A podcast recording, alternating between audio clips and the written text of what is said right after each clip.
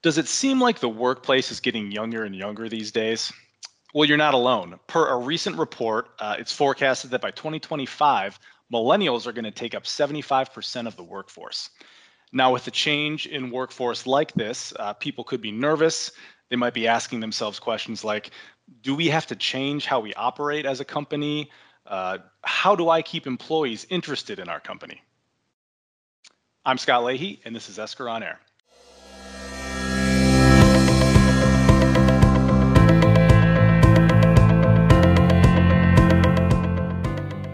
Today, I'd like to welcome Michelle Venturini, Esker's Director of Human Resources, to talk what the current workforce looks like and how to attract and retain those employees. So, Michelle, welcome to the podcast. Thank you, Scott. I'm glad to be here. Well, I see you every morning in the Esker Cafe getting coffee, but for those listeners who might not know you, how about just a little bit of background? Tell us about yourself, what you do here at Esker. Yeah, you bet. So I'll start with, I'm a Gen Xer, since it's relevant to our topic today, just to give you some context. And I have been at Esker for almost a year and a half now. I've been doing HR for many years, longer than that. And I have just really enjoyed my time at Esker. It's a fantastic company. Well, here at Esker, we've been hearing about how difficult it can be to retain current employees, but also how difficult it can be to hire the new ones. Has that changed? Is it a recent development, or is that even accurate? It's very accurate, and it is a significant change. In my 30 years of doing HR, I have never seen a labor market like this, so the struggle is real. The statistics are telling us is that 65% of people plan to stay with their employer in 2022. Which is a good statistic, but that means that 35% of people plan to leave their employer. And 74% of businesses report that they're having trouble filling open positions. And I can certainly tell you that even at Esker, we have an easier time than most employers, but we're finding that our positions are staying open longer. And when that happens for an employer, it means that there's higher opportunity costs. And what this labor market is forcing is it's forcing employers to create and maintain workplaces that appeal to a very wide range of likes and preferences across all the generations in the workforce, which can be overwhelming and sometimes it can be pretty expensive. And this is happening to all industries and all professions across the board.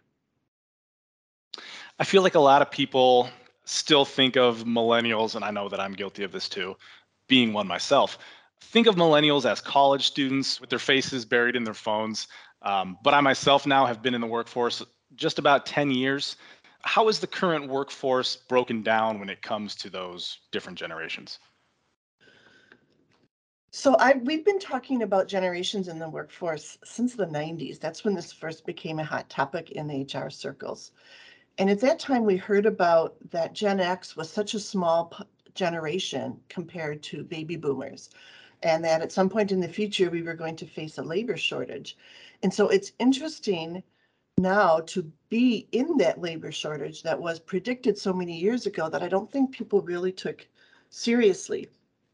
So in 2011 was the point when Gen X took over the baby boomers as the majority workforce. So that became the generation that compose most of the positions. And it only took 5 years, so in 2016, for millennials to take over Gen X. So that's just how small that Gen X population is, that in 5 years, the next generation took it over as the most prominent generation in the workforce. All right, so my generation's on top now. You guys just had 5 years. Yeah, you bet. But we still have all the answers. I believe that. So that probably means then our workforce has to be going through some kind of cultural change then as well? Absolutely. And the generations are set apart because of the events that they experienced during their formative years. So roughly between the ages of 8 to 18, those are the years that really define what becomes important to the cohorts in a generation, and what they look for in employers and what becomes important to them. So as the generations change, yes, Expectations of employers change because the experiences of that workforce have changed. There's always a period when, and an adjustment period when there is this transition between generations. But then what always happens is the new changes brought about by that next generation are embraced and enjoyed by all of the generations. So it becomes for a brief period, there will be some challenge, but then it really becomes a smooth transition and everybody in the workforce benefits. What kind of differences do you think there are between those different workforce cultures? Well, it's really interesting. When you think about baby boomers was a generation that the world changed to accommodate baby boomers. They were the first generation that got graded on participation skills or their ability to get along with others. This was a generation where we built schools and cities to accommodate the size of this generation. So they grew up feeling and being treated like they were the center of the world, because to a certain extent they were, because so much had to change to accommodate them. Plus they grew up, especially in the US, during a very strong growth period. We saw the development of the interstate system. We saw healthcare explode. We saw the, not social media, but TV really came into its own. And so baby boomers grew up in this very exciting time. And then Gen X grew up in a more pessimistic time. And today we're facing issues with gas prices and shortages and inflation. And those of us in Gen X, that is nothing new. We grew up in the 70s with lines to get gas at the gas station. And I remember my parents getting a 13% mortgage in the 80s. And so we come into it with, we sort of have this, some would say a doomsday perspective of, yeah, this is just the way it is. Things aren't always great. We just have to cope with it. And then the millennials come in with, the first generation to be raised 100% on technology, the first generation to be raised in a really global society, because they have friends all over the world, whether they're gaming friends, whether they're people you connect with on Facebook or other social media, people you've gone to school with. So they have a completely different perspective on the world, and they expect and want this sense of inclusivity and global responsibility to be reflected by their employers. Yeah, I think those are some really interesting perspectives for even the stuff going on outside of the office. But returning a little bit back to where we work, take me into the mindset of most employees as they enter the workforce, or as they're currently in it. There's really three points that are more important than other factors. One is that they want to have a purpose to their work. They want to work for companies that have a purpose, that contribute to the betterment of society, and they want to understand how their job and their role contributes to that purpose. So they want an organizational purpose, and they want to know their individual purpose. Another thing that's very important is career development, and this doesn't mean that they expect to be promoted just because. They know that they will have to learn and grow and contribute, but they aren't willing to wait 2, 3, 4 years for that recognition.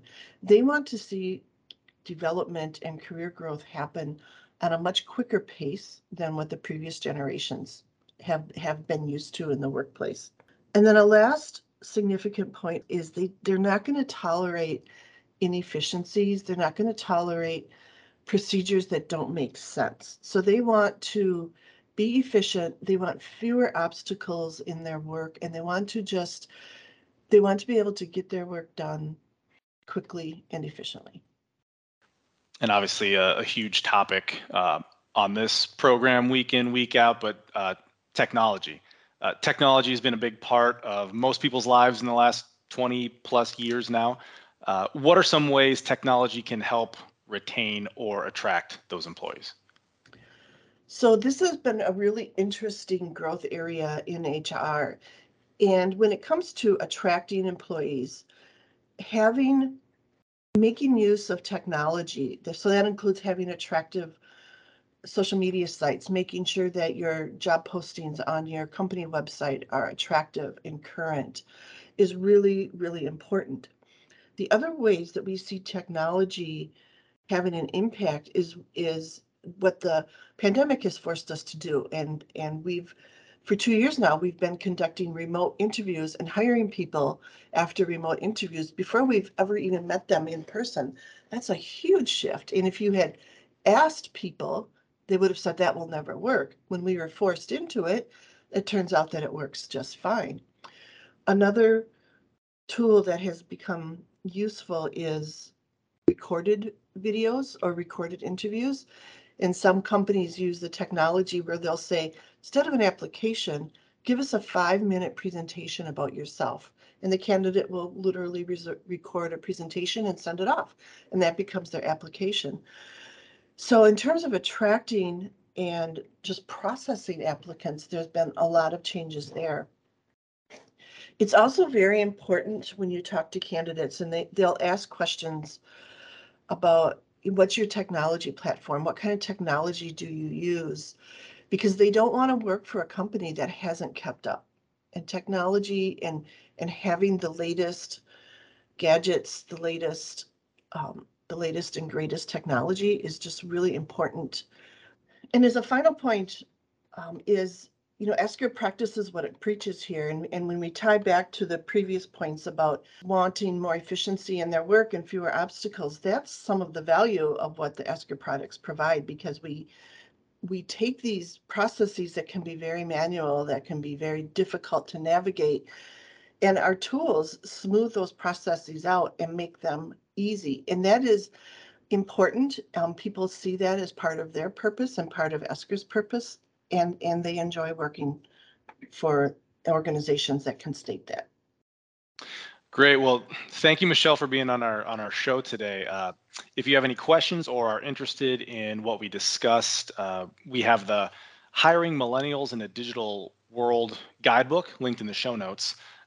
As always, if you are interested in learning more about Esker, you can find us at esker.com. Thanks for tuning in today, and we'll talk to you next time.